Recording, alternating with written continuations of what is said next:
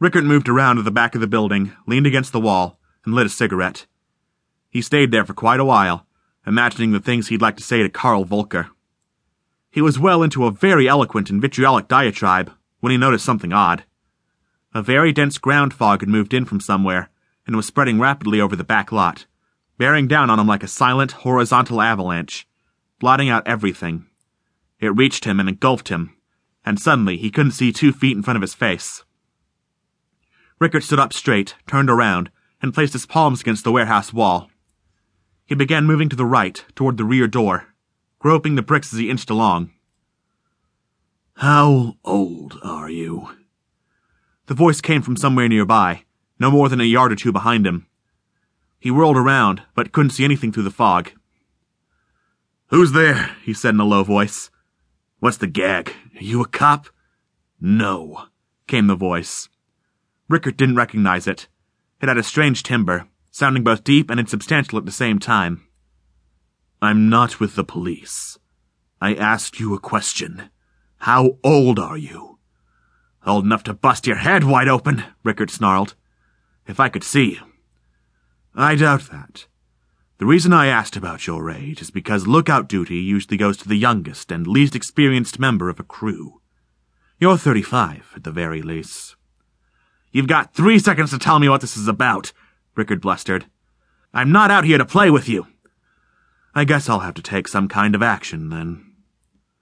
Now the speaker was behind him once again. He hadn't heard any footsteps. He whirled around, straining his ears. His heart sank into his stomach as his pistol was snatched away from him by an unseen hand. He lunged forward, arms stuck out in front of him, groping blindly for his tormentor. He tripped over something and landed on his face in the grass. Oh, shit, he said morosely.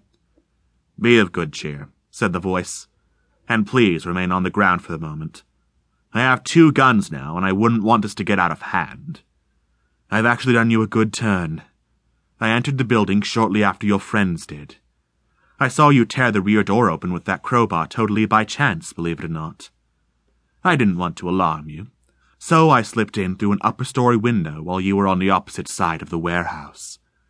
They were going to do their business in the office, come back down, knock you out, and phone in an anonymous tip to the police. I heard them talking about it. Have you any idea why they would do such a thing? What? Are you telling me the truth? Certainly. What would it profit me to tell you a lie? Rickert thought about that for a minute. He couldn't answer the question. But that's crazy. Why would they do that? I know everything about this operation. They would have just croaked me if they wanted me out of the way. I could have spelled the whole thing to the cops. It just don't add up. It is curious, the man said thoughtfully. You seem to be a man in trouble. This is most fortuitous. I seem to have stumbled across something interesting this evening. I'd like to discuss it with you. Perhaps we can figure it out if we put our heads together. Okay, said Rickert. What other choice did he have? He was at the mercy of this unseen individual. Might as well play along and hope for the best. You know, cop, I don't know who you're working for, but you might want to be careful. Do you know you're screwing around with a crew that's backed by the Carters? You know what that means?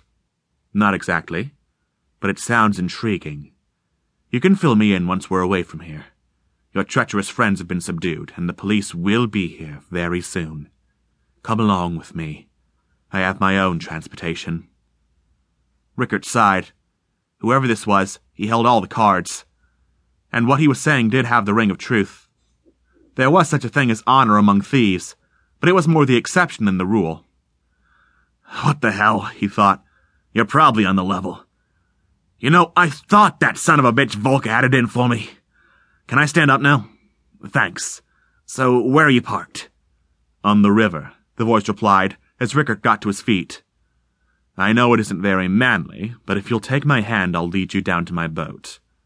Sure, Rickert said resignedly, reaching out towards where he thought the voice was coming from.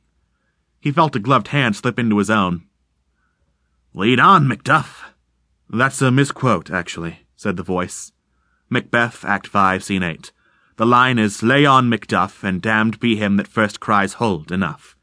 Macbeth is challenging Macduff to a final duel, you see. It's his last line in the play, as Macduff kills him shortly after. Oh,